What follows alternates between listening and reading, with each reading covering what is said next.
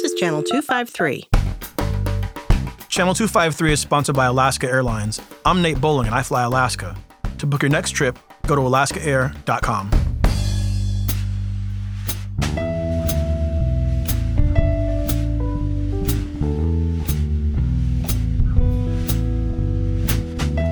Hi, welcome to Crossing Division. This is Evelyn Lopez. We are coming to you from the gorgeous Moonyard studio in North Tacoma.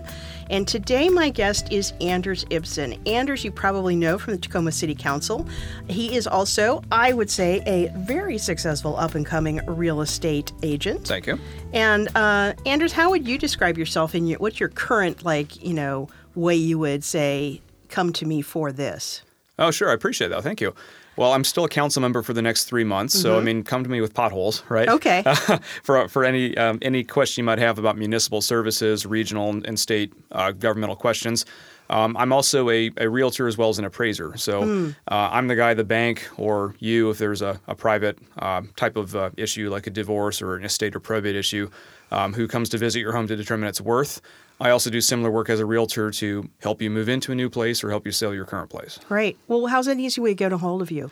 Oh, sure. So you can go to andersibsenhomes.com if you're interested in real estate stuff. Um, call, text, email anytime. I'm at 253 370 0201.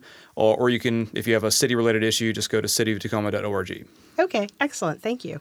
So today we're going to talk about.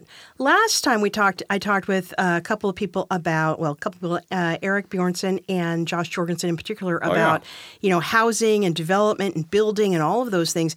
And today I want to follow up and get a little bit more into um, the grainy detail. I like grainy. Good. So I want to talk about these new. Um, they're ADUs, and and that I know DU is dwelling unit, but what's the A? Accessory. Okay, accessory dwelling units, how they work. Um, and, but my real focus is also going to be on what do neighborhoods think of these and what do buyers coming into neighborhoods think? And the reason I want to ask all these questions is I want to speculate on what if I wanted to try to freeze or drive down the prices in my neighborhood? What are like guerrilla anti gentrification things that I could do to ruin my neighborhood? okay, that's our focus. Why do you hate How- America, Evelyn? How to ruin a neighborhood, Anders. That's what we're focused on today. Okay, great. But let's start with these um, ADUs. Tell me about what they are Mm. and sort of if I wanted to put an accessory dwelling unit in my backyard, what would I do? All right. Well, first off, I got terrible news for you. It's going to do the opposite of ruining your neighborhood. Oh my Uh, gosh.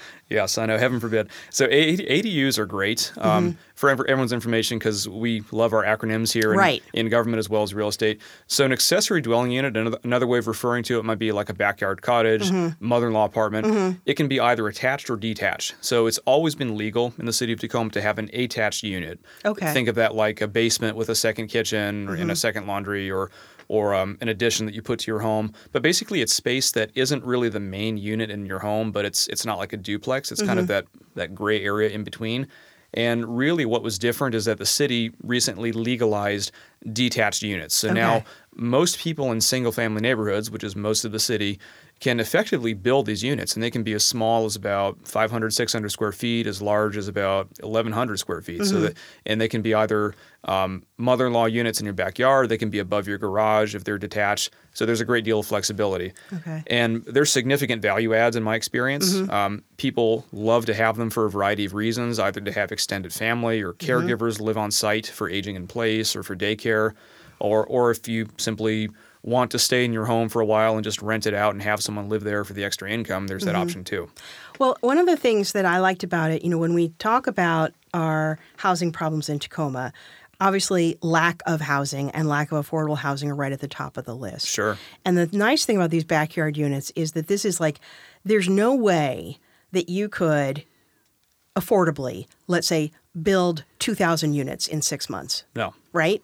But you could have 2,000 households in Tacoma decide that they want to build these and have them ready to go in six months. I mean, it, it is the quickest potential for flooding the market with more affordable housing options. That's right. And a lot of people just don't know about them. So I think it's great we're having this conversation to promote this as what could be a viable option for a lot of people. So if you, let's say, um, you know where I live. I live on the on the west side Yeah. of Tacoma, and in houses that were all sort of you know 1968 vintage, Mm-hmm. big backyards. If I were to build a let's say a studio apartment building back there, what kind of rent do you think I could charge? That's a good question. It really depends on the the uh, square footage. It Yeah, depends the on, on amenities the amenities, the neighborhood.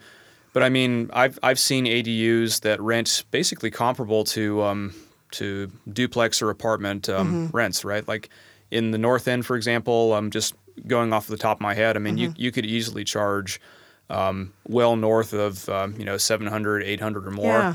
Um, I know someone who, and this was back when Airbnb was more of a thing. I think Yeah. I think short-term leases have kind of oversaturated a little bit in Tacoma. But back in the heyday of short-term leases, I knew someone who was um, Airbnbing a a studio in the basement um, for about a thousand a month. Wow. And that was in South Tacoma. Wow. So I mean, a little bit different. I mean, people pay a premium for short-term leases um, because of the flexibility, Mm-hmm. but um, they're market rent. They're they're pretty much comparable with um, with other units. Mm-hmm. Because that could be a big thing. I know for um, especially older residents who are on Yeah. a fixed income, if they're looking at, you know, is there a way I can stay in my home? Mm-hmm. That's one way that you might be able to add some value. I know some people who are contemplating, I have a, an older friend who's contemplating that she might like to build a, a dwelling unit in her backyard, move into that, and then have her granddaughter maybe move into her house. Oh, of course, yeah. Yeah.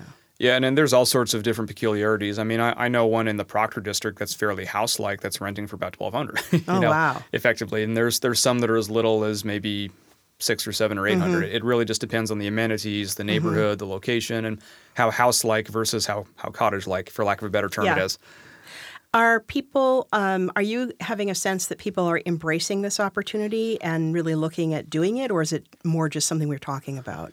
So a little bit in between. Mm-hmm. Um, there is construction that's ongoing. I actually have a friend who runs a company whose purpose is financing and constructing or rehabbing ADUs. Oh. And they have several projects that are currently ongoing, and I do see it. And um, recently, the Northwest MLS, or the Multiple Listing Service, that's the, the big realtor database that feeds Redfin and Zillow and all that. You see your pretty photos on your phone. That's where it originally comes from, is the MLS.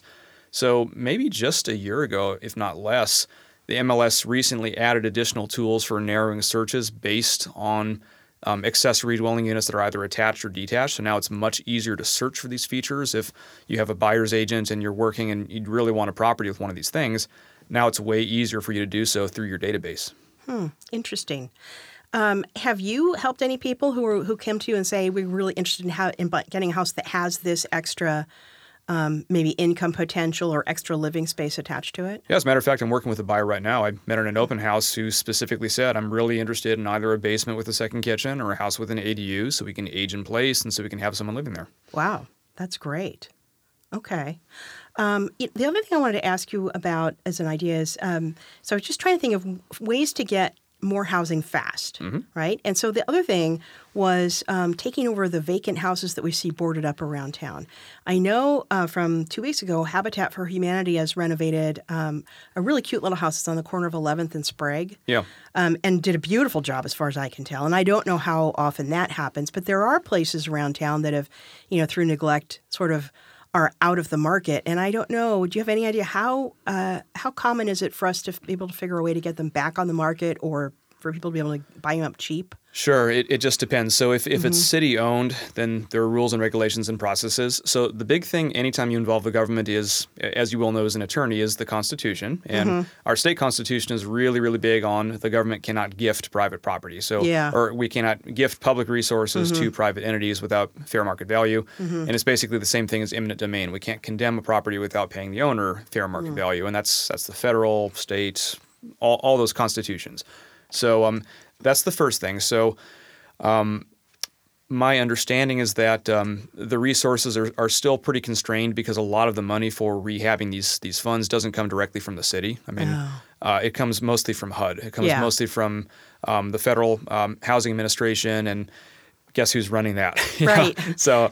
uh, or, or not running it. or not or not running it right and not resourcing it too so it's a little bit different now with democrats in charge of the house but um, federal funding has always been so precarious and so and stagnant if not declining so Yeah. that that's kind of the issue there um, i know something an issue that you discussed um, prior to the show, and something that you know you might want to talk more in depth about would be the idea of public banking because that's Yeah, tell me about that. yeah, so it, it, it's actually very timely because the state of California is about to pass a significant bill that could lead to huge reverberations throughout their market. So, um, for clarification, the public banking that I'm discussing isn't um, the government as a retail banker. It's not a place Okay. for private citizens to put their money. Um, what I'm discussing is more like North Dakota, where in North Dakota's public bank, which has been around for about 100 years, it's more like a banker's bank, more like an FHA home loan where a local private lender originates a loan to a business, to um, a consumer, to someone who wants to refi debt or refi student loans. And then the government basically augments that private loan with what's called the participatory loan, which is basically adding a quarter million to a quarter million to create half a 1000000 And in that kind of situation, everyone wins. The private lender wins because their risk gets cut in half, and yet they have the same asset in their portfolio. The borrower wins because the borrower gets a lower interest rate, and the government gets an asset, which it then earns interest off of, which basically is non tax income that they can use to pay for services. And what you have is also a, an incredible stability in the lending in the lending market. You have um, greater immunity to market cycles, where credit usually freezes up during recessions, which compounds the problem and basically creates the recession because you, you have lending that freezes up as a result of consumer behavior. And as a result, North Dakota actually has the highest per capita amount of smaller community banks, a state that has Oh, fewer people than the city of Seattle. Yeah. So, um, what's happening with California right now, and, and other states and other municipalities are looking into this. And as a council member, this has been one of my my uh, little academic interests. Yeah. Is um, California right now is is about to pass in their in their um, state assembly. It passed their Senate, and now the assembly is going to ratify it. And Governor Newsom indicated he's going to sign it. Is um, a bill that grants cities and counties extensive authority to create their own banks.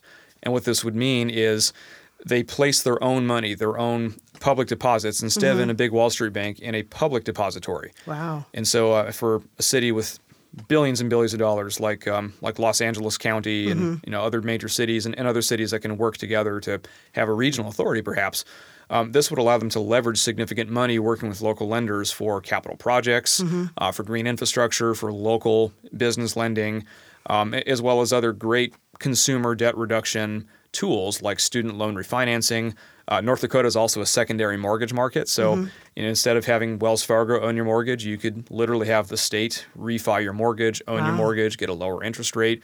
And if you have to renegotiate your mortgage in you know another 2008 type crisis, God forbid, you would have a human that you can actually talk to, and, and that human answers to people that you elect. Wow. Um, so you think it, it, sounds like it, it's likely to pass in California. It's California. likely to pass in California, right? And do you think we'll see something similar in Washington? Well, we've had people pushing it for some time, and, and there's there's a lot of tremendous support in, in Washington State. And this is kind of the gossipy stuff you wanted to talk I about. I do earlier. always want gossip. Yes. Right. So it's obviously there's the the Wall Street banking faction that doesn't Right, want it that's for- horrified Right. That's this. Mm-hmm. horrified at the idea of a of an alternative to their monopoly on the business model. But there's also some ideological um, resistance from the, the usual suspects. And I think my understanding is there's a bit of a turf battle between the treasurer's office and um, um, the proponents of this. Well, keep in mind, currently the treasurer's office is run by a Republican. Well, prior to that, even so, oh, even with McIntire. Yeah, so th- Okay. there's a lot of there's a lot of um, kind of um, what what I felt at least my two cents Yeah. was kind of administrative kind of turf battle. Sort of I mean, stay out of my banking area. Sort of, yeah. I mean, it's not like there's any of that in the AG's office or anything, right? But I Never, mean, never. of course. Yeah. uh, I love the Republic, but uh, but um, that that's kind of my understanding, and it's it's a different structure, it's a different kind of state, and you know, there's different Mm-hmm. different jurisprudence, different case law, but um, I think the law would definitely support it, but it's really a question of is there legislative authority? Right. So Senator Hasegawa's been pushing this forever, back Yeah. when, back when he was Representative Hasegawa. And really, the question is: Do we start this on the state level, or do we kind of do what we did with paid sick leave, with the minimum wage, with, Mm-hmm. start it with yeah, with, with all the, the gun safety protections, and start local, percolate upwards, and Mm-hmm. see what works. So, especially if California passes this, uh, we'll, we'll see a, I think a significant increase in the momentum for this idea, which Mm-hmm. which so many people from so many different ideological factions, Mm-hmm. um, so many different stakeholder groups can really get behind is basically using our own money, our own tax dollars that we're already paying Right. To build our own. for our own economy, right? Yeah. Rather than a rentier class that'll never see it in our own community. Well, let's talk a little bit more about money. Um, Yeah. So before we went on the air, um, you asked me a question about um, what your in. Ask again what my income would need to be to qualify for Down some- payment assistance. for down payment assistance. Yeah, yeah. So, So- so, what would my income have to be to qualify for? Well, first of all, let's say what is down payment assistance? Sure. So buying houses is, is expensive in It the is. in the Northwest. Yeah. They're, you know, median Tacoma price is in the mid 300s, and we're considered cheap, right? In Seattle, Mm-hmm. Well, and compared to Seattle, we are cheap. yeah, high sixes, low sevens. and Yeah. that's the average. So I mean, you, you can have Tacoma level prices in South Seattle, and you've got West Seattle and the Mm-hmm. North, which is in the millions, right? But average, you know, it's about twice ours. But the um, average down payment for uh, for most transactions nationally is about five percent. So Mm-hmm. the the average home buyer doesn't put put down twenty percent. It's a myth that that's what you have to have to buy a home or be competitive. Um, you can totally win in multi offer bid situations with five percent or even less sometimes. But um, finding that cash, right? Because Yeah. five percent of three hundred thousand is still a great deal for a lot of people. Right. So thankfully, we have these great programs run through the state government, run through other organizations that, that are called down payment assistance, Mm-hmm. which actually basically gives you a second mortgage. It's basically a, a very low interest loan to be applied to your your mortgage. yeah. And basically, you're you're just then responsible for closing costs, if that. I mean, Okay. in theory, it's it's not very realistic for Tacoma in today's market, but you know, let the market shift a couple of years and you might start seeing this. In theory, it is it is possible to buy a house with nothing out of pocket. You can, Wow. in theory, get a down payment assistance Mm-hmm. loan from the Washington State Housing Commission or from the city of Tacoma. Tacoma Mm-hmm. also has an equivalent. Um, ask the seller to pay all the closing costs, Mm-hmm. and then you know. Technically, you, you have an amount down. It's just a second mortgage, and then you can move in. Mm-hmm. Right. And I mean, zero down has always been a reality for VA buyers. I Right. mean, that's and, and that's VA loans are terrific because there's no PMI and there's so many great things there. But to answer your question, so the most money you can make in your household to qualify for the Washington State Down Payment Assistance Program, Yes. one hundred twenty thousand dollars. Get out. That It's- is, that's a that really shocks me. Yeah. Actually, that's a. I think that means a lot of people would a lot of people. It's it's just like ADUs. So many people don't know about these tremendous resources at their disposal, and there's so many great organizations out there in Tacoma, like Sound Outreach, that can help you with credit counseling, with with strategizing, debt consolidation to make you look better for a lender, so your interest rate goes down and your debt to income ratio looks better. So if I've been, let's say, uh, let's say my income is, let's say, sixty-five thousand a year, Yes. and I've been paying um, twelve hundred a month for my apartment. Mm-hmm. Do you think I should be talking to uh, a realtor about whether I can maybe figure out a way to buy something? If that's your goal, right? I yeah, mean, I I mean, if I want that. Right. If you want that, yeah. I mean, you're losing money every year. Yeah. So really, the biggest difference between owning and renting, again, assuming your life circumstances and your personal goals Mm-hmm. Guide you there, right? I mean, I, I would never counsel people to do something they don't feel ready for, or Right. or that doesn't make sense. I mean, if you're active duty military, you shouldn't be owning, right? I mean, Well, being, being a landlord on the other side of the world, right? Although I will say, um, I mean, we actually bought our house with a VA loan because Joe was in the JAG Corps, but um, Right. Act- and when you're active duty.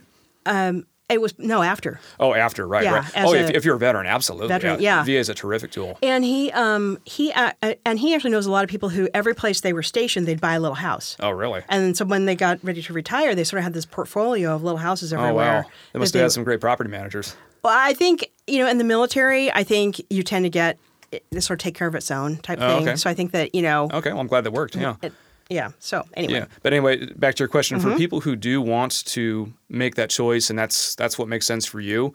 Think of the difference between owning and renting in terms of time. So, as an owner, a- as you well know, time is on your side, Mm-hmm. Right. Because you Oh, get yeah. Mm-hmm. you get your monthly payment locked in, your interest rates locked in, and, and you can always refi to get an even lower rate. right.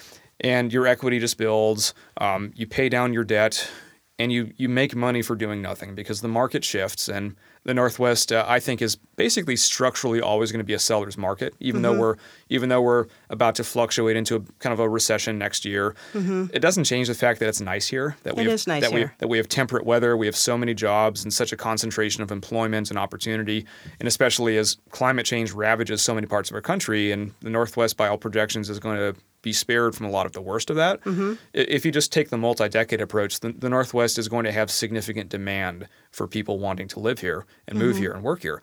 And when you pair that with the constraint on supply, I mean, we're not going to be Hong Kong or Singapore Right. or, or Mumbai anytime soon. Um, what is incredibly tight supply paired with incredibly high demand due to prices, typically, right? Yeah. So if you play the long game, um, your, your equity is going to is going to shoot up, right? And, and then we're going to have all sorts of different problems to deal with. Um, but so that's that's how time benefits you as an owner. Yeah. How does time hurt you if you're a renter? What what do property managers tend to do year after year after year? Mm-hmm. 86 some percent in a national survey of property managers say that every year Rent goes up. they tend they intend to increase the rent. Yeah. So make time your ally if you do have the means and if you do have the desire to do so. Very good. Interesting. So, um, let me ask you this. So, we thought we talked a little about ADUs, and that in fact, I think there were some initial concerns that oh gosh, if you allow people to build extra dwelling space in their backyards, you're going to have more traffic in the neighborhoods. You're going to have more who knows what in the neighborhoods. Well, there is a lot more be- pearl clutching in some neighborhoods. a lot but- of pearl clutching, and it may depend on yes. Some neighbors have pearls to clutch, and Right. some neighbors don't. Um, but doesn't sound like that's turning into a big negative at all. No, no one cares and everyone loves them. Okay, no one cares. Everyone loves them. So, what is a big deal when you've got people you're helping um, find a place? What are the things that they're saying? This is like my must-have, most important thing, or this is like a, an absolute deal breaker. I would never. Right. So if you're talking about buyers, so Yeah. it really depends on the buyer. Um, there, there are broader archetypes. So for example, first-time buyers, you know, are you usually have a couple things in common. One of which is a desire for move-in ready condition. Most first-time buyers um, tend to not have that much experience with um, with working around a house. So they don't and- want a total fixer-upper in most cases. No, and in a lot of cases, you won't be able to get that financed anyway because a lot of first-time home buyers use FHA, for example, which is another fantastic tool. FHA loans are are great for people with not the best credits and who don't have an arm and a leg to put down. Um, FHA home loans, by the way, you can have as low as a 3.5% down payment, and your credit can be 600s, maybe even high 500s, and you can still get a home loan. I mean, how, Wow. how cool is that, you know? Um, but in exchange, the federal government, um, well, for one, there's, there's some higher monthly payments and there's some origination costs, but in the appraisal in particular, and this, I, I do a lot of FHA appraisal still on the side, um, they have a lot of safety and structural standards for the house. So, with a couple of exceptions, um, you're not going to be able to buy a fixer with an FHA home loan or, or a VA home loan or a USDA home loan or even most conventional home loans if, it's, if it's in really bad shape. The only exception is what's called a rehab loan, which is where um, it's, it's another great FHA program. And this is if you have lots of patience and you're just, it's like a short sale. I mean, you just have to suck it up and just expect a lot of you know a lot of frustration for over a year right Uh-huh. but uh, with a rehab loan you get a loan for not just the purchase price of the house but also the future anticipated value once it's restored Oh. and then you can use that that value in part To- to, to hire for- contractors yeah. and fix it up and actually make it livable so Okay. and that's a great program but again you, you have to have a stable place to live for about a year and Mm-hmm. it's always more it's just like contractors uh, and just like repairs of any sort it's always more expensive than you think it's always going to be longer than you think and Mm-hmm. it's really frustrating and i've i've worked on some of those transactions i know some people going through it and it's um, in most cases, I, I really would caution people against doing it unless they know what they're getting into. But it's it is- frustrating. but it is a tool, right? So Yeah. to answer your question, so first-time buyers in most cases want move-in ready condition, Mm-hmm. and um, a lot of cosmetic repairs tend to have the most impact, um, Mm-hmm. just based on price behavior, uh, because typically most first-time buyers don't have the resources for you know higher end um, type of Yeah. of features like those coffered ceilings or Right. view view property Or the granite countertops. right or Yeah. Mm-hmm. or heated radiant tile flooring or things like that in most cases right so it's so it's all about the quartz it's all about the granite it's all about those those really kind of nice cosmetic things because Mm-hmm. that's that's the only quote unquote nice thing you can have if you're in the in the high 200 low 300 range in Tacoma right Yeah. um, so that's that's one archetype I've noticed. Um, investors, um, there are, there are many different ty- kinds of investors. They're not they're not all cash buyers. Um, there are a lot of investors who do use conventional financing. Uh, one of the biggest differences is that um, that low down payment option that a lot of people have. So I mean, most down payments can be as low as five percent in a lot of cases.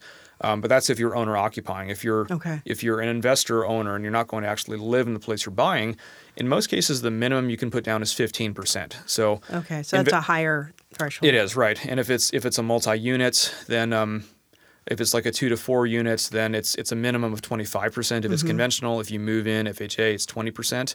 And if it's higher than four units, it's a commercial loan. It's it's a completely different animal, and it's not really my area of expertise. Um, kind of fun fact with ADUs. Mm-hmm. So since an ADU is technically single family, even though you might basically get the rent of a duplex, Yeah. um, and maybe even functionally it might be a duplex, but it's still single family in this gray area. Um, you can technically, if, if you're an investor, save a lot of money up front by buying a single family with an ADU because that 15% requirement still applies. Now, the only difference, and this is kind of really getting into the weeds Yeah. because we like to be granular, Right, gran- granular right. Um, so, if you buy two to four unit properties, um, lenders can count the income of those units in your debt to income ratio. Um, So, I mean, you're buying a duplex, for example, and you know they count what your debt to income ratio is to determine what kind of cash you need to close, what your interest rate is going to be, whether or not you qualify for that amount of lending at all. And if you're char- if you're charging market rent, or if one unit is vacant and you intend to rent it out for market rent, that basically gets counted towards your debt to income, and that helps you. Um, Interesting. but if you're buying single family and you're buying with an ADU, which again, I mean, it's a good deal. You get to save 10% on your down payment. Mm-hmm. Um, the lender cannot use the accessory unit in your debt to income ratio, Oh, ju- okay. just the rent from the primary unit. Okay. And so it's kind of a wonky, kind of an interesting distinction, but like most things, it depends on your goals, depends on what you want to do, basically. Mm-hmm. Uh, but so back to investors, investors are mostly looking for return. Right. Um, some investors intend to live there. Some investors um, want to um, just purely have the return, but return comes down to either cash flow, appreciation, or both Right. uh, for reversion value. Uh, most investors aren't flippers, and that's a good thing. Flipping is really hard. Right. And just like uh, rehab loans, just like any other kind of fix uh, fixing type of situation, people always underestimate the cost, always underestimate how long it takes to turn that property over. Uh, the most successful flippers are, are contractors. Uh, Mm-hmm. Sure. they can do it themselves, or right. they have teams who can do it. they have teams and they and they do it seasonally. They do Mm-hmm. it during slow per- periods in the year. So they have all these people who work for them. There's nothing to do. Oh, great! I'll, I'll flip a house. Right. Yeah. So those are the people that I would advise to, you know, actually consider flipping for the most part. Just buy something that's moving ready for the most Mm-hmm. Right. part. Uh, and then finally, there's people who are scaling down. Those those are the other of the main um, buyer archetypes. yeah. And um, so smaller space is usually more desirable because yeah, because you're you're looking for something that's easier to maintain. Mm-hmm. Uh, condos can be pretty desirable for that reason because you don't have to maintain the outside. Just Mm-hmm. just pay an HOA fee and just get that stuff done. Um, main floors, uh, obviously, ramblers tend Mm-hmm. to really come into play there. Uh, main floor masters, in particular, I've noticed Mm. are, are really, really appealing for that reason because you can have that extra utility, you know, the walk-in closet. um, Right. uh, it, it's just really appealing stuff. Yeah. And um, more seasoned home buyers in general, whether they're scaling down or or scaling up, in the case of of you know people who want to get a bigger home because Mm-hmm. they're having a family or their family's getting bigger, is um, remember how we're talking about first time home buyers have that that real sensitivity to aesthetics about Yes. the the glitz and the glam and all that, and, and how that has a an outsized impact on price behavior. Um, that doesn't go away. People will always pay a premium for you know the, the nice modern kitchen, the Mm-hmm. open concept, those kind of things. But it's, it's just common sense. As you get more seasoned, as especially if you buy an older house, um, you realize the appeal of oh, it's it's Romex wiring, it's not knob and tube, or oh, they have newer insulation, or the, the foundation isn't settling, or Right. or uh, it's the, the the plumbing is newer PEX, it's not galvanized, right. or they put in a new side sewer. Wow, I don't have to worry about a fifteen thousand dollars surprise expense and Yeah. poop in my basement. It's you know? not. Yeah. it- Right. It's not as sexy, but it's like more critical. well, I think insulation is incredibly sex label. Uh, okay. I don't want to get into that. Well, I know R value all day long. Yeah. But um, yeah, so I mean, in, in general, there are archetypes of buyers, but um, every situation is different, every priority is different, and it's it's it's about being strategic and finding what works best for you. Okay, perfect. Well, let's take a break here. And then when we come back, I want to talk to you about specific things that people hate and what we can do with that. Okay. This is Nate Bowling, host of the Nerd Farmer podcast on the Channel 253 network. Channel 253 is sponsored by Alaska Airlines. Alaska is our hometown airline. They remember the TAC and SeaTac, if you know what I mean. Just the other day, I saw Alaska running an ad in a local magazine with the tagline, Fly like the mountain is out. If Alaska Airlines can be South Sound proud, we can be too, and choose our local airline. I know a few people who work at Alaska. I bet you do too. Sometimes I see them when I fly, and sometimes I see them out and about enjoying life in the 253. And what's awesome is Alaska's the best airline around. Local and the best way to fly, that's an easy choice to make. I'm Nate Bowling, Alaska Airlines MVP Gold, and I fly Alaska. To book your next trip, go to alaskaair.com. Okay, we're back. Hey, before we get started on things you hate, which is what I love to talk about, let's talk a little bit about Channel 253. So, Channel 253 provides, I think, some of the best arrays of podcasts in Tacoma. If you want to know what's going on locally, a Channel 253 podcast will loop you in. Add to that our adult civics happy hour activities, and we are sort of the go to place for civics education in Tacoma. And you can become a member. It is only $4 a month. That is darn cheap. That is cheaper than a grande flat white from Starbucks because that's what I get, and it's more than four bucks. Or you can pay $40 for the year. So if you're not a member, consider becoming a member, Channel 253. So, Anders, So Evelyn, what I really want to talk about next is what are some things that people say, oh, no, I, I don't want that? And, and I always sort of imagine that people are like, you know, oh, I'm so I'm thinking back to when I was, when we were buying in Tacoma 20 mm-hmm. years ago. Right. You know, ooh, the schools are bad. Ooh, the neighborhoods are dangerous. Ooh, I don't know about Tacoma. Mm. And I always thought, basically you're all racists, right? Because what you really don't like is that Tacoma is a very diverse and very dynamic uh, Those area. people. Those people, Right. exactly. But what do you hear now, sort of in modern market, of what are the things that can um, really make a deal go south, like environmental stuff? Sure, not so much. Mm-hmm. So, big caveat that a lot of people's must haves can easily be the next person's deterrence, way. right? Yeah. So, that person who really wants that big lot because Mm-hmm. they love raised beds and they just love landscaping projects, um, that can be a nightmare for, for someone who's older, perhaps, who Mm-hmm. just doesn't want that kind of burden to take care of, for example. Uh, but there are a few things that most people can get behind in, in the, the true spirit of camaraderie and hatred, right? Yes. So condition is probably the biggest thing there. So Okay. it's it's always a challenge to sell a property that smells bad. For example, whether it smells like mildew, smells like you know Cat pee. you know cat pee, smells like you know not teen spirit. You know people tend Dead to like bodies. that. You know something right. Uh, if it smells like a murder house, right? Right. So smell is like that great. Smell. It's that great unifier of hatred, right? So any. I didn't even think of smell. Oh yeah, yeah. I, I've had a couple of listings where smell has been an issue, and I've been very upfront that, you know, we either need to get ahead of this or you need you need to price an appropriate discount accordingly because Right. smell is just such a primal thing, and Right. all the pretty listing pictures, all the staging in the world just can't get past the dead bodies, can't get past the the, the cat pee or anything, right? Right. So uh, something that's um, very intangible, but something to really be aware of, whether you're a buyer or especially a seller, is what we appraisers call functional utility. So Mm-hmm. in plain speak, what that means is how do your how does your house flow? How does Mm-hmm. it work? How efficient is the space? And how does the usage of the space and the layout of the house and just the overall feel compare to similar properties? Mm-hmm. So if a, if a buyer is looking to buy, maybe in the mid 300 range, and they're looking at different houses, including yours, um, how favorably would they look at your at your house if, let's say, you finished your garage and you turned it into um, a bonus room? Yeah. Versus other houses that have regular garages. So.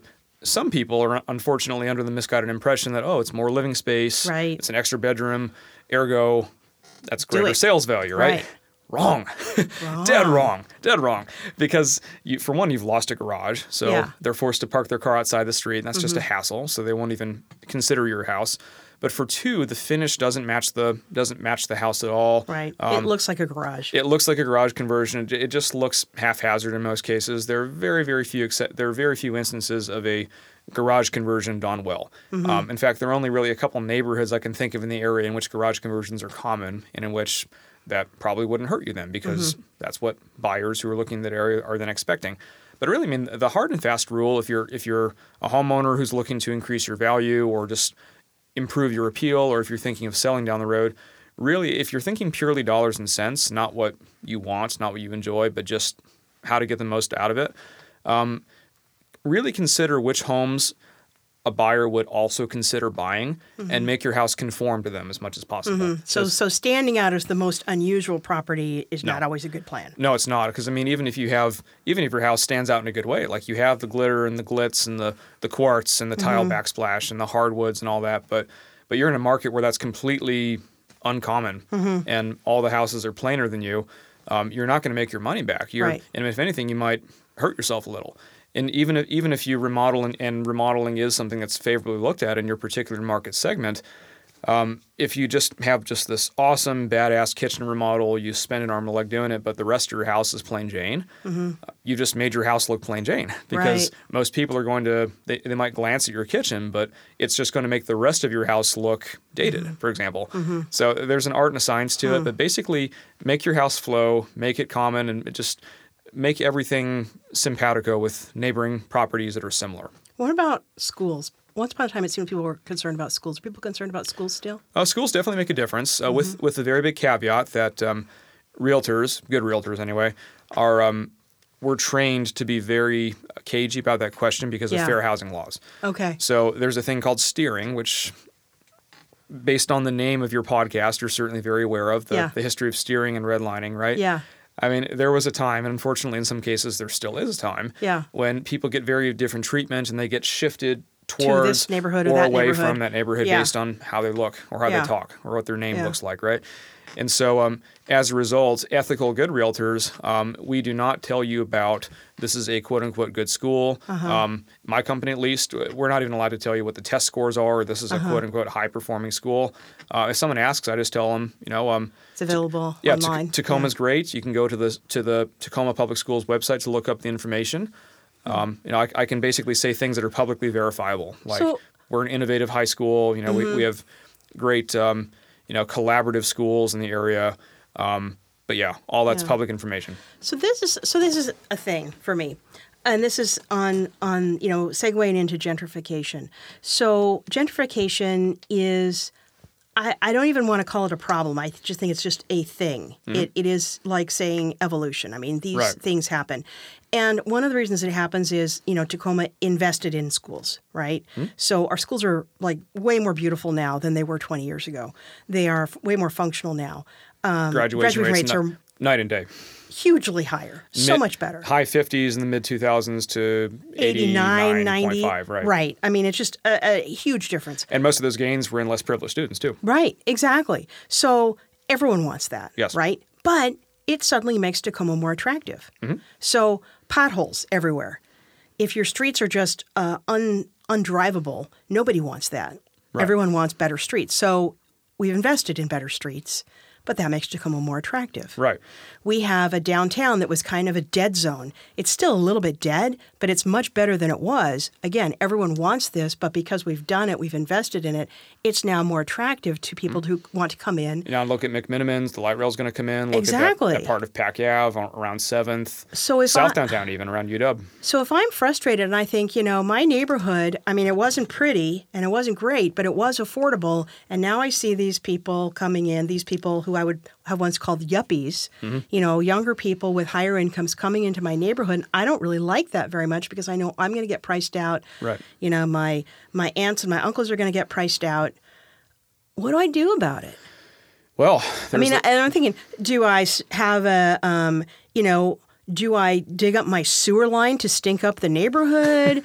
do I start a rumor about, you know, gangs getting back together and, you know, shots being fired last night? Do I talk about, you know, drug sellers on the corner? I mean, what can I do to ruin my neighborhood? you can be that one jerk on next door, right? Right.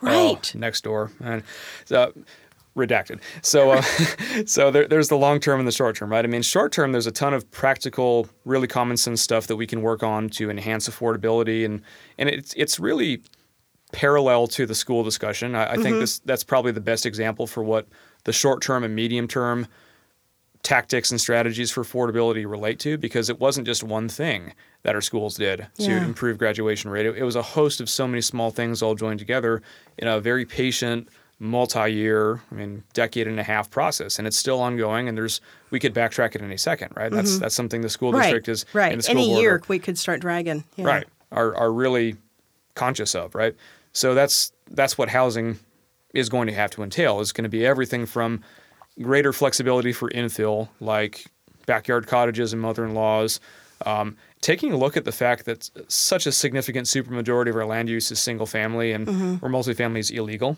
so taking a look at, at the supply and that factor which your previous speakers touched on that that that is a big factor looking at alternatives like housing cooperatives, community land trusts, um, greater investments in in um, and greater awareness of Well, programs like homeownership promotion. And I guess I would say too, maybe a little bit of backwards thinking, Mm-hmm. and I, and this is where I sort of like you know how to ruin my neighborhood Sure. type thing. You, you don't really want to ruin your neighborhood, but having your neighborhood be improved, improved, improved, improved, Mm-hmm. it makes it maybe not so affordable anymore. Well, here, here's what I think. So, I don't use the word gentrification because gentrification is very broad, and Yeah. it, it basic what gentrification really means is the neighborhood gets quote unquote nicer, i.e., and- va- values go up. What we all picture is white people move in, right? Right. Well, the extern the externality of gentrification is what we worry about, which is Yeah. Mm-hmm. what I, what I focus on, which I call displacement, and that's that's really what we talk about is that is that the neighborhood getting nicer is a winner take all, Mm-hmm. and that's that's really the long term, and that, that's really the more radical, the more type of dangerous conversation here, is decoupling a house from a commodity. Mm-hmm. That's that's really the bigger conversation here is is should you quote unquote build wealth? Should Yeah. should you gain money um, at the expense of someone else being able to move into that Right, neighborhood? Should right. should a place where you live also be a commodity? But you know, the reality is, I think for a lot of people, I mean, for most of us, our house is our Mm-hmm. Right. primary asset, and, And so that is going to be sort of like the investment for our old age. Right, and and that kind of begs a larger conversation too, which is should we all be reliant on a nest egg instead of actually taking care of ourselves, instead of investing in a larger Mm-hmm. Yeah. um, society with adequate pensions for older people, with health care that you're not reliant on your boss for, Mm-hmm. Right. with with daycare not you know Right. actually being paid for and provided instead of having to pay the equivalent of a second month's rent to take care of your kid, right? So that that's a larger conversation, and that's where I'm sorry, go ahead. No, I was going to say, but uh, one of the things I think is that um, some of the things we do and don't do, and neighborhoods don't want this. So, so no neighborhood is happy if you say, um, we really need a new drug treatment uh, house and uh, sober living house, and we're going to put it in your neighborhood, uh, Yakima Street in North Tacoma, and everyone's just up in arms. But actually, it's you know integrating all of these things into the broader community rather than isolating them in you know around the healthcare facilities or And it can't in just be south of the freeway. I mean, I mean, Proctor Stadium, North Yeah. End, Northeast needs more affordable housing, more low income housing, Right. just like we need more market rate housing south of the freeway. But I just don't know that we're ever going to get it unless I mean, how do we get it? How do how do how can you make it so that um, things? Maybe what I'm saying is, how can you can you do anything to keep it from being one end of town goes skyrocketing, Right. and everyone else sort of just stays where they are? Sure. So again, this is a question of long term versus short term, right? Mm-hmm. In the short term, you can't. In the short term, you're held hostage to market, Market. economics, and you can steer it sort of through incentives, through zoning, through things like a, a really good idea, which is something that takes a long term to uh, a very long time to realize is inclusionary zoning, Mm-hmm. which basically means that you upzone an area, you allow for denser development, taller buildings, but in exchange for that extra opportunity to make extra profit, the developer has to, is required to at that point, put in some percentage of affordable housing into that development that's permanent effectively. And so that's one tool that basically capitalizes on that extra market activity and you're going where the development's going. So Yeah. which tends to be primarily in richer areas, Yeah. north of the freeway, freeway or in areas that are transitioning into more Mm-hmm. gentrified areas like Hilltop. Um, and then you bake affordability into those developments, and you do it in a Mm-hmm. way that allows developers to recover the cost. So that's that's one really good short-term policy, medium-term policy that some cities have done successfully. Mm-hmm. Uh, but long-term, I mean, if you're really looking at ways to kind of to quote Daenerys Targaryen in Game of Thrones, right, to break the wheel, right? Yeah. Um, to, is is to actually decouple, or at least decouple in, in the significant sector of of the housing world. Um, commodification from the place where you live. So a really mm-hmm. good idea behind that, and, and places that have actually done it practically. We're not talking about, you know, communes, but we're, we're actually talking about real policy that affects millions of people. Is uh, places like Vienna, Austria, places like Stockholm, Sweden, places like Singapore, mm-hmm. where they've made a conscious policy choice to enshrine housing as a constitutional right for mm-hmm. people. And what's important is that these are public sector agencies that are not means tested. So public housing doesn't have the same kind of epithet as it does here. It's Yeah. not for the poor's, quote unquote. Right. Um, any person from a, a doctorate wielding, you know, attorney to a to a, a struggling student to anyone in between can live in a public house. Um, and of course, since you don't have the profit motive, it's cheaper rent. They're well maintained because you have cheaper operating costs because you have higher, medium, as well as lower income people there. So that's that's another benefit.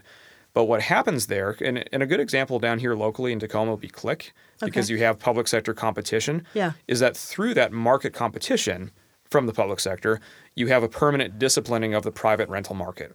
So even if you're not renting in the public sector apartments, um, you're benefiting from effectively a surplus on the market that would not exist if it Mm-hmm. If it was, was purely if private. it, if it was purely private because the market will not tolerate a glut for long. That's how markets work is you correct based on oversupply and just like right now we're correcting for the shortage in, in today's Mm-hmm. market and and so forth. So really if, if you wanted to look at one term uh, one longer term thing that would have a really good bang for your buck, it's all inclusive, non means tested public sector housing that's uh-huh. well designed, it's beautiful, available to everyone, and in, in sufficient quantity that you can actually drive down prices and compete with the private sector. Okay. And you'd need to have something like public banking with qualitative easing to effectively increase the get money there. increase the money supply to to build those larger capital assets to actually find Okay. to actually finance those things. So that's sort of our good policy long term. Right. Very long. Term. And our short term is make it smell. Make it smell is uh, I I, I You well, can't endorse that as a strategy, but right. it is reality. Well, if it I mean- smells, it doesn't sell. If you don't want anything to sell, yes, make it Okay, smell pretty make it lousy. smell. All right. Or, so, or common sense local policies that we can do in the here and now. okay, you're the better person than I am. Ah. Um, so, what else is going on in Tacoma? Now, this is your opportunity to gossip and and you know Sure, speculate yeah. wildly. So, any uh, any interesting news on the campaign front? Sure, yeah. The the campaign front is actually fairly professional, and it's I it's, know. it's it's um, pretty uh, you know uh, non-controversial. Which Have you figured out who you're going to vote for in the in the port race between uh, Keller and Boykin now that Justin's out? oh Boykin all the way. Okay. Why? Why do you say that? Oh, because uh, I mean, I, I was Camarata all the way along. Right. Not just because I've known the guy for a while, and not just because I served with him on the council, but uh, he he was just so qualified and Mm-hmm. such a moral voice. But um, I'm I'm troubled with what I've heard about um, one of the candidates there that you mentioned. Uh, I, I think her well, for one, her company's ties to surveillance. I mean, that's Okay. that's I think automatically disqualifying. But um, the port commission has, has forever been this this stasis status quo place where the the board effectively just follows what staff tells them to do. Yeah. And um, they've had no vision for not only capitalizing on, on what's a significant um, economic lever for our area, Mm-hmm. uh, but they've been wedded to the past and just unquestioning in their we will take any kind of of economic growth approach. Right. No matter the long term. Right. If you've, if you've ecological. got a, a puppy harvesting factory, we're interested. oh, but that's jobs, Evelyn. Exactly. You're not against jobs, are you? Some, Right. yes, Well, what if they're stinky jobs, huh? What about that? but then the pricing comes down. Okay, right? see, there you go. Um, so I, I think we're we're grown up enough as a community to have standards Mm. um, for economic development, and and um, I um, I know Frank. I think he he's definitely qualified for the Mm-hmm. position. I think that we can trust him to have that conversation. Um, I Justin was definitely my first choice in the primary, but just like any primary moving into a general, I think it's it's our job as responsible civic members of the community who have the responsibility of informing our friends about political decisions. Mm-hmm. Uh, I think we have a responsibility to unite behind someone who's an acceptable choice and Mm-hmm. um, who's not someone whose company partnered with ICE to um, perform surveillance on people in communities. That's interesting. So we, we talked about this in the last program. So that ICE contract thing, that was a significant um, factor for you in, in coming to your decision. Well, yeah, that and, and that candidate in particular is, is just wedded to business as usual, the same kind of chamber of commerce style of um, of just antiquated fossil fuel 19th century economic development, which is destroying not just our planet but our economic livelihood, and we can do better. Okay. Well, on the positive, uh, October is Arts Month in Tacoma. It sure is. Are you going to be doing any of the arts activities? We There's Kaleidoscope. There is the Tacoma Film Festival. There's the studio tours. Oh, there's always the film festival, and and it's kind of traditional. We always have council members who attend there and you know speak to if there are different sister city events that uh, Right. that speak there. Um, Um, my favorite has always been Vladivostok because Oh, okay. I speak very terrible Russian and it's it's awesome to to polish to polish my chops. Yeah, uh, so uh, that's that's a lot of fun. Um, I mean, really, the best way that my wife and I and our friends celebrate art in Tacoma is just with drunken karaoke. Um, Okay. uh, our favorite haunt, or we have a couple favorite haunts. One of them, one of them is Puget Sound Pizza. Okay. Because one, their pizza is great. Yeah. And it's right next to McMenamins, and it's Right. It's pretty amazing. Um, so Puget Sound Pizza is a great selection, good beer, good pizza, all that. Um, the be- one of the better other um, alternatives for karaoke, and it's just the diviest dive that ever dived is Bob's Jo- Java Jive. I was going to say Java Jive. I mean, Yeah. if, if you're talking about smell and depressing prices, boy, have you found your your match, right? but that just makes Tacoma so wonderful, doesn't it? No, it's it's just it's so authentic, and by Yeah. authentic I mean it's like 1983 never stopped, right? Right. And it's and their selection's pretty good, and Yeah. and uh, What's your karaoke number that you sing? oh my, um, when in doubt, um, I default back to Black Hole Sun uh, by Soundgarden. That's a good one. Uh, there's some Beatles tunes. Uh, uh, Leonard Cohen's Hallelujah. Uh, th- Mm, always are- a good one. Yeah, Yeah. some good Okay. ones. Johnny Cash. All you right. know. You know, talking about Arts Month, one of the things that I have to conclude, though, is that no matter how stinky I make my neighborhood, Mm-hmm. Tacoma's going to sell. Yeah. And I mean, stink stink is the new fragrance, right? I yeah. mean, it's just too nice a place. Yeah, well, that's the truth. I mean, Uh-huh. affordable is is something that's going to be our long term struggle. But Mm-hmm. I think at the same time, I mean, if you talk to people who've actually come from neighborhoods that are struggling, no one wants a poor neighborhood to stay poor. Right. That's, I mean, fighting displacement, gentrification, whatever you call it, doesn't mean status quo. It, it doesn't. It doesn't mean tolerating violence. It doesn't mean Right. tolerating um, code enforcement violations or or hoarders or anything. Uh, What it really means is constructing an economy and constructing a political order in which one person's gain isn't someone else's loss. And that's Ah. that's the biggest challenge, and that's that's um, It's the challenge of our lifetime. right, right. But um, I think we can walk and chew gums at the same time as a species and as as Tacomans, and it just takes more conversations like these, and it takes active civic participation, and of course voting too. Voting too. Okay, well, not much more we have to add to that, Anders. Thank Oh, well, you. Thank you so much. Such a pleasure. Thank you, Evelyn. Okay. And stay tuned. Uh, next time, uh, we'll have more interesting topics at Tacoma's talk show, Crossing Division. Na zdrowie. Thank you.